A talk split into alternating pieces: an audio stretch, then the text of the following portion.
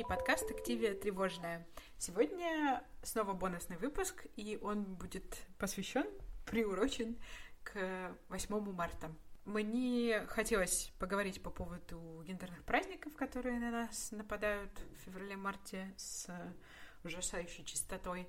Возможно, порекомендовать, рассказать вам о некоторых э, книгах, феминистских книгах, которые можно купить себе или кому-то в подарок на 8 марта и прочитать их. Сначала я хочу сказать, что я вообще не очень люблю гендерные праздники в том виде, в котором они сейчас э, существуют э, в нашей стране.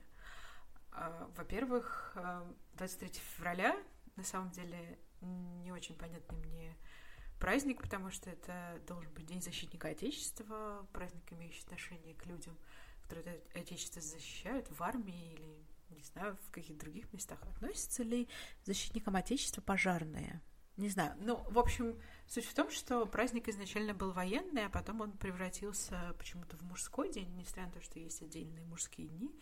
Потому что как есть Международный женский день, есть Международный мужской день, он происходит 19 ноября, но о нем не знают так много людей. Я ни в коем случае не говорю о том, что не должно быть какого-то аналога женскому дню. Безусловно, должен быть аналог мужскому дню, в который мы будем говорить э, о проблемах, с которыми сталкиваются мужчины, именно потому что они мужчины, да. Ни в коем случае нельзя говорить, что из-за того, что структура у нас общество патриархальное, да, то мужчины не страдают от этого патриархата совсем. Ну, нет, мужчины тоже страдают от патриархата. И, не знаю, мужчины совершают больше самоубийств и раньше умирают, потому что, условно говоря, образ настоящего мужика не позволяет им сходить э, и обратиться за помощью. Как минимум этот момент, я считаю, заслуживает внимания, нужно с ним что-то делать. Но в том виде, в каком сейчас существует 23 февраля, оно лично меня очень сильно напрягает, потому что приравнивается военное равно мужскому и мужское равно военному. Ну, во-первых, не все военные мужчины, давайте не будем забывать о том, что есть женщины военные. И сейчас получаются такие ситуации, когда женщины военные должны готовить поздравления своим коллегам 23 февраля, хотя они тоже заслуживают поздравлений в этот день. И, безусловно, не всем мужчинам интересна военная тема, и не все хотят стать военными, и не все поддерживают какие-то военные, не знаю, наклонности, начинания. И на самом деле здесь меня еще очень сильно напрягает э, какое-то кичение этой военной всей тематикой, когда детей наряжают в эти какие-то костюмы военные. На 9 мая это вообще для меня ужасно. Я считаю, что какое-то чествование военной темы — это плохая идея, потому что все эти слоганы можем повторить никто не хочет, чтобы кто-то что-то повторял. Давайте начнем с этого. Безусловно, нужна армия, там, полиция, милиция, любое слово. Безусловно, эти люди нужны, потому что будут возникать ситуации, есть какие-то отклонения, нужны защитники Отечества, и нужно ими гордиться. Но не нужно делать вид, что война — это какая-то самоцель.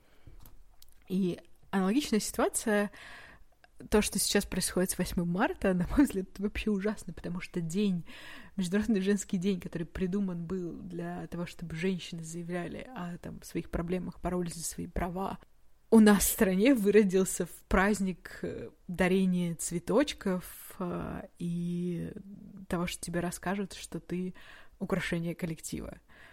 Вот реально, если мне кто-нибудь скажет, что ты украшение коллектива, я буду очень сильно смеяться сейчас, потому что Э, я четвертый месяц сижу дома, я украшение этой квартиры. И, честно говоря, вот украшение коллектива, извините, я к вам в коллектив пришла не украшать. Я пришла со своими тремя дипломами, опытом работы и самомнением. Наслаждайтесь, пожалуйста, этим. Ну, честное слово. И говорить о том, что женщины все такие нежные, прекрасные цветочки, тоже совершенно дурацкое обобщение, потому что есть женщины, которые не нежные цветочки, и которые не хотят быть нежными цветочками, и не хотят быть украшениями коллектива. Поэтому я считаю, что то, что произошло у нас с 8 марта, это ужасное вырождение, от которого мне прямо, прямо больно. Раньше я как-то так, э, конечно, наслаждалась тем, что, о, да, дарят цветочки. Мне нравится, когда мне дарят цветы, мне нравится, там, когда меня поздравляют с праздником. Но мне очень хочется, чтобы люди помнили, что стоит за этим праздником, и что это не просто порадоваться раз в год, что вот у нас женщины, они такие няшные, и давайте им подарим цветы. Это день, который э, придуман для того, чтобы вспомнить, почему женщины еще не добились равноправия, и что нужно сделать, чтобы было лучше нужно что-то делать, чтобы было лучше. Это мой девиз. Соответственно, я не очень люблю э, гендерные праздники. Безусловно, на работе приходится их, им придерживаться, этих гендерных праздников. Э, хотя в этом году мне удалось как-то вот эту милитаристскую тему немножечко скосить. Я не против поздравлять мужчин, ну, как бы с аналогом 8 марта совершенно. Но я предпочту дарить им, не знаю, смешные носки, а еще что-то такое, а не пистолет из шоколада. Давайте из шоколада что-нибудь другое подарим. Ну, у меня есть немножко своих проблем в борьбе за демилитаризацию этого праздника на работе. Вот, а, кажется, в этом году более-менее как-то у нас прошло не очень по-милитаристски, что меня радует. Я, в принципе, Поздравляю вне работы с 20 февраля, наверное, только своего папу, но он формально офицер запаса. Ну, я прекрасно понимаю, что он будет поздравлять нас с 8 марта. Я его поздравляю просто потому, что если я буду поздравлять его с Международным мужским днем 19 ноября, он посмотрит на меня очень удивленно. На 8 марта, конечно же, я поздравляю всех своих подруг, э, маму, бабушку и так далее. Здесь я уже стараюсь последнее время как-то увидеть в этом празднике именно то 8 марта, каким оно было задумано, а не попытку быть украшением коллектива. И поскольку к нам приближается 8 марта, я хотела поговорить о книжках феминистских, про феминисток и для феминисток, поскольку я все-таки считаю себя феминисткой, которые могут быть полезны можно на 8 марта подарить своей подруге феминистскую книжку или себе. Я на самом деле э, считаю, что подарки себе это прям классная идея. Я постоянно делаю себе подарки. Начнем э, на самом деле с детей. На самом деле сейчас есть очень много классных книжек про женщин для детей. И они мне безумно просто нравятся. Потому что я помню, что в школе меня вызывало некоторое недоумение, а, то, что все там ученые, про которых нам рассказывали, писатели и прочие люди, известные, в основном были мужчинами. Ну, то есть, каких знаменитых женщин мы могли вынести из школы? Марию Кюри, Цветаеву и Ахматову. И Балу Ахмадулину, возможно. На этом как-то знаменитые женщины заканчиваются. Ну, это там не считая условных императриц, королев и всех прочих, да? Вот женщина, которая добилась чего-то сама. Вот на пальцах одной руки могу пересчитать, кого я помню из школы. Это немножечко напрягает, знаете ли. Потому что ты начинаешь думать, а, почему так происходит. Может быть, э, я тоже девочка и тоже ничего не смогу сделать. И поэтому мне кажется очень важным рассказывать детям всех полов, без разницы, всех полов э, о том, э, что были классные женщины, которых, о которых мы просто не знаем, потому что либо они не могли там публиковать э, свою работу под своим именем, потому что женщина не могла, и там за них публиковали работу их мужья и братья, либо они просто, мы, о них никто не рассказывал, потому что они женщины. Я считаю, что нужно рассказывать, и есть очень классные вдохновляющие истории. И вот первый э, проект э, Good Night Stories for Rebel Girls, э, сказки на ночь для маленьких бунтарок. У них вышло уже две книги. Там, э, значит, э, такие коротенькие истории буквально на одну страницу про какую-нибудь классную женщину, которую вот можно читать на ночь с, э, своим детям. И там довольно толстые книги, там довольно много историй, и в, в том числе они выпускают подкаст, где они читают эти истории, там, ну, это буквально, там, не знаю, 10-минутные серии, вот, ну, на английском, конечно. Я видела, у них еще есть специально отдельные книжки про некоторых отдельных женщин. Сейчас у них, в принципе, там много разных проектов. Они, книжки эти были переведены на русский язык. Я дарила первую книгу в подарок пару раз своим подругам на рождение дочерей. А сама слушала подкаст, и я, например, из подкаста узнала а, для себя, например, историю про Аду Лавлейс, которая написала первую программу для машины и вообще считается первым программистом в истории. Вот сейчас считается, там, многие люди скажут, о, программирование не для девушек, там, бла-бла-бла. Первым программистом была женщина, выкусите.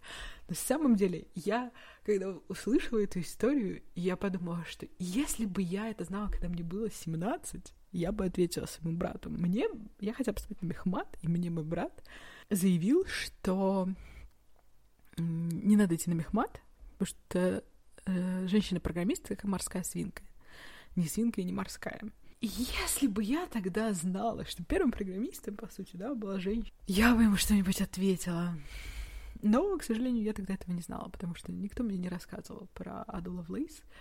Она была очень классной. И, к сожалению, она умерла всего в 36 лет. Возможно, она могла бы еще что-нибудь сделать. Так что вот. Еще из этого подкаста я узнала мадам э, Си Джи Уолкер. Она была, это была темнокожая женщина. Она была первой женщиной миллионером в Америке. И она была одной из самых успешных вообще и богатых темнокожих женщин в стране. И она, в общем, заработала на том, что придумывала, придумала средства для ухода за э, волосами для темнокожих женщин, потому что средства, те, которые тогда использовались белыми женщинами, они для другой структуры волос не очень подходили, и поэтому темнокожие женщины часто Э, сталкивались там с выпадением и всем прочим, а она придумала вот эти средства для волос, производила их, продавала и так э, заработала свои деньги. На Netflix про нее есть сериал, называется Self-Made, Inspired by the Life of uh, Madam C.G. Walker. Я пока еще не смотрела, но планирую посмотреть. Мне очень интересно, по крайней мере, то, что я в подкасте слышала про нее. Очень классная была женщина, очень интересная история.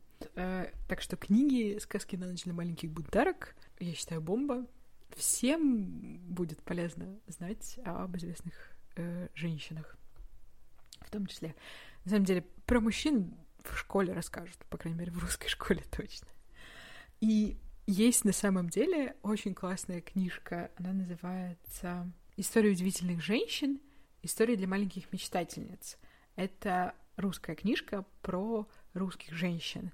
Э, там 50 э, историй про 50 разных женщин, и к ним э, каждой истории э, разные художницы нарисовали портреты этих женщин. То есть там 50 художниц еще поучаствовало. И там есть Анна Павлова, Фаина Раневская, Терешкова, Маша Шарапова. вот. Э, очень красивая книга. Я видела ее, листала, держала в руках. Мне кажется, тоже очень классно. Я думаю, что я хочу купить ее своей племеннице, потому что чтобы она и про классных русских женщин тоже узнавала. Еще на самом деле, если говорить про феминизм, то тут, конечно, можно много говорить о нонфикшене. У меня есть э, очень прикольный комикс. А, мне его подарил Турик на день рождения. Как настоящий феминистский нужен комикс про феминизм. Марта Брейн и Ени Юрдал, комикс «Свобода, равенство, сестринство. 150 лет борьбы женщин за свои права». А, на комиксе написано 18+. Честно, я не знаю, с чем это связано, что там непотребного. Возможно, просто про э, феминизм нельзя девочкам маленьким рассказывать, потому что на самом деле, вот у меня эта книга прямо здесь есть. Книга, она довольно детская. Ну, потому что тут не очень сложные тексты, замысловатые истории, поэтому... Так что я не очень понимаю, почему, почему она 18+. Возможно, правда, да, такие вещи нельзя у нас публиковать. Может быть, тут где-то вульва нарисована, кто их знает. Oh my. Я не помню. Я читала эту, я читала, конечно же, этот комикс. Он совершенно прекрасный. Он рассказывает про, в общем-то, про все волны феминизма и про борьбу за свои права и про разных интересных э, феминисток. Тут вот есть э, э, Малала, это знаменитая девушка, сфотографированная на обложке Times, по-моему. Про религию тут есть, э, про... А, я поняла. Тут есть про борьбу за права ЛГБТ. Я поняла, почему эта книга 18+. Очень прикольный комикс, э, легко читается, на самом деле он написан, я понимаю, что он написан, скорее всего, для подростков, на нашей стране он 18+. Вот, я думаю, его подросткам вполне себе будет полезно взять, чтобы понимать, э, как все в жизни обстоит. Еще у меня есть моя любимая книга Guilty Feminist моей любимой Деборы Франсис Уайт. Это книга, написанная ей о своих э, феминистских взглядах, своей феминистской позиции. В основном она ведет э, подкаст, который также называется The Guilty Feminist. Это на самом деле такое, не знаю, стендап, стендап про феминизм. В основном, на самом деле, очень смешной подкаст, потому что Дебора, она комикесса, прежде всего, она приглашает гостей, многих э, женщин, которые занимаются комедии, которые, не знаю, снимаются в кино, пишут какие-то тексты. В том, она в том числе приглашает разных активистов. Я обожаю этот подкаст просто. Я слушаю все эпизоды с самого начала. И я каждый раз прямо смеюсь от души, и потому что нету какого-то этого универсального опыта. Каждый женский опыт, он в тебе отзывается, когда они, не знаю, там шутят про свои истории, не знаю, с походами на свидание, ты видишь себя в этом всем. Дебора написала свою книгу о своей такой феминистской позиции, и, в общем-то, позиция ее описывается, да, вот эта фраза guilty feminist, а, которая говорит о том, что нельзя быть идеальной феминисткой. У нас у всех есть э, какие-то моменты, когда ты, не знаю, используешь против... патриархат э, в своих целях, условно говоря. Книга очень классная. Я, если кто-то хочет почитать, у меня есть она в физическом бумажном выражении на английском. Я, честно говоря, тут полистала сейчас, она подчеркнута вся. Я тут переподчеркивала все. Она рассказывает сначала про историю феминистского движения и какие-то свои взгляды. И, в основном, и много очень говорит про интерсекциональный феминизм, который мне тоже очень близок, э, да, интерсекциональный феминизм, да, феминизм, который говорит, что недостаточно борьбы за права женщин как-то вот просто женщин, потому что нужно понимать, что общество устроено сложнее, чем просто деление на мужчин и женщин. Есть еще расовая дискриминация, есть гомофобия, есть трансфобия, и нам нужно в своей борьбе за права учитывать все эти особенности, потому что, условно говоря, быть темнокожей женщиной сложнее, чем быть белой женщиной. И я считаю, что прекрасная книга. Я обожаю Дебору. Я могу посоветовать послушать подкаст, и если хотите, я могу дать почитать книгу. Еще э, очень прикольная книжка на английском языке. Я два года назад делала попытки там перевода некоторых частей из нее. Это сборник э, эссе на тему феминизма Feminists Don't Wear Pink. Очень классные эссе. Там есть эссе от Сирши Ронан, от Киры Найтли, от э, Дебора Фрэнсис Уайт. Очень интересные, очень разные взгляды женщин. Там в том числе есть эссе от феминисток, которые э, ведут какие-то свои агитационные кампании, имеют какие-то свои проекты, есть эссе от актрис вроде Кира Найтли о каком-то их опыте, который заставил их посмотреть на мир по-другому. Я считаю, прекрасная книжка. Тоже там эссе довольно короткие, они читаются довольно быстро. Можно найти ее, скачать и почитать. Я прямо советую. И один из таких основных, мне кажется, текстов, феминистских текстов последнего времени — это эссе э, «We should all be feminists», «Мы все должны быть феминистами», Чимаманды Ngozi Адичи. О, Это сложное имя, я надеюсь, произнесла правильно. В принципе, это такое рассуждение о, о том, что борьба за равные права, да, феминизм, он нужен всем, вне зависимости от пола, вне зависимости от расы, от страны, потому что патриархальная структура большинству людей причиняет больше вреда, чем пользы. В принципе, можно даже не читать э, сам, само это эссе, потому что у нее есть э, потрясающая совершенно речь э, на Теде. Она, ну, как бы зачитывала это свое эссе на Теде. А, можно послушать ее TED Talk.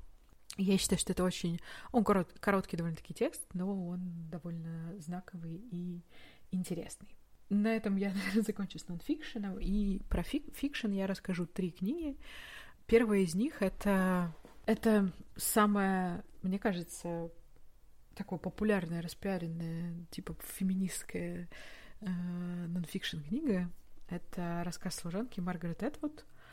Э, по нему снимается еще сериал, но там сериал уже далеко ушел, потому что на самом деле рассказ служанки довольно короткая история. И это очень интересная и прямо захватывающая книга. Меня она держала. Я прочитала ее за, ну, нельзя говорить за один вечер, за одну ночь. Я начала читать где-то часов, там, не знаю, в 7 вечера, и я закончила к трем часам ночи. Я не могла остановиться. Настолько это классная книжка.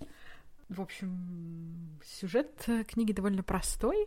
Э, к власти в Америке приходит некая религиозная ячейка, и в связи с тем, что ячейка религиозная, женщины лишаются всех своих прав и становятся, в общем-то, такими неполноценными членами общества, да, и есть э, там у правящей верхушки есть жены, у них есть какие-то более-менее права, а все остальные женщины, э, они там обслуживающий персонал, еще что-то делают, и есть каста женщин, которые вот эти служанки, они, по сути, ходячие инкубаторы. Их цель раз в месяц э, в положенный день заниматься сексом с представителем верхушки в надежде э, завести с ним детей. И, собственно, рассказ служанки — это история про женщину, которая стала вот этим ходячим инкубатором, как она живет, как она выживает, что она помнит о своей жизни до, как все это заканчивается. На самом деле книга очень интересна в том плане, что это какие-то как дневниковые записи этой женщины. И непонятно, да, это ненадежный рассказчик или надежный рассказчик. Но невозможно интересно читать, хотя периодически становится прямо жутко от, от происходящего. Э, и на самом деле, ну вот мир рассказа служанки — это то, чем так феминистки любят пугать, условно говоря. Я помню, когда Трамп э, победил на выборах, много было разговоров про то, что, ребята, все, мы приближаемся к рассказу э, служанки.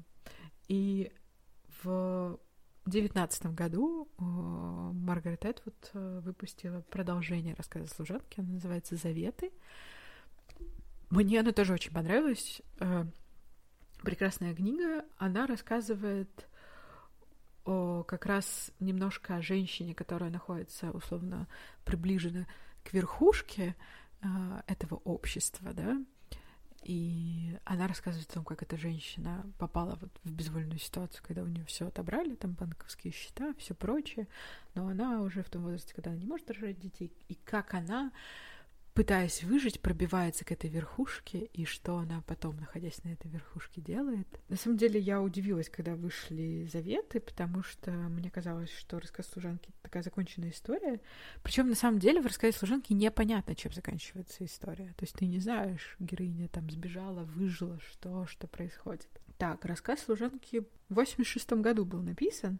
Соответственно, не было довольно долго продолжения. Но, видимо, с выходом э, сериала интерес возрос, и всем было очень интересно, чем же закончится история этой страны, да, Гелиада, И чем же закончилась история э, той девушки, о которой мы читаем в рассказе служанки, что Маргарет вот, видимо, сдалась. Ну, может быть, ей самой интересно было снова погрузиться в этот мир и написала заветы. И на самом деле заветы я считаю, не зря написана отличная книга, и она прекрасно показывает вот этот момент, когда женщина, героиня там Заветов Лидия, да, она пытается пробраться на, на верхушку, пытается выжить в этом обществе, которое пытается ее сказать ей, что она женщина, и в связи с этим никто.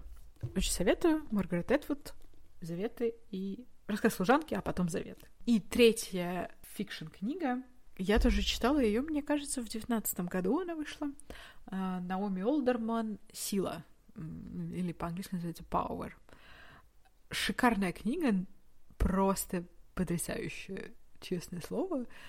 Я слушала аудио, и я помню, что я прямо не могла, не могла оторваться, не могла перестать.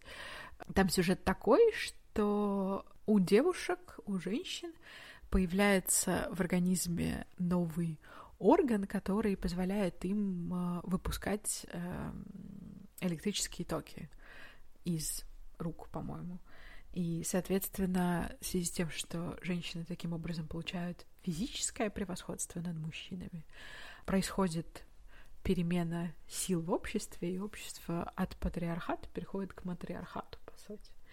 И во-первых, это очень интересная книга, потому что там, там много разных э, героев и героинь. Там один мужчина есть герой и несколько девушек. И у них у всех разная судьба, потому что у кого-то получается с этим электричеством, у кого-то нет. И как они видят это все, кто-то ищет какие-то религиозные э, предпосылки в этом всем, кто-то ищет какие-то научные предпосылки в этом всем, и как меняется мир, мы видим на протяжении долгого времени. Это очень интересно, и в итоге, да, мир приходит к какому-то такому положению матриархата, где, в общем-то, все просто перевернуто в другую сторону, да. На самом деле, такой вывод из книги о том, что ничего не хорошо. ни патриархат, ни матриархат. И книжка еще очень интересно подана. Она подана как такое историческое археологическое исследование что вот раньше этого не было, и когда-то это появилось, вот эта возможность бить электрическим током.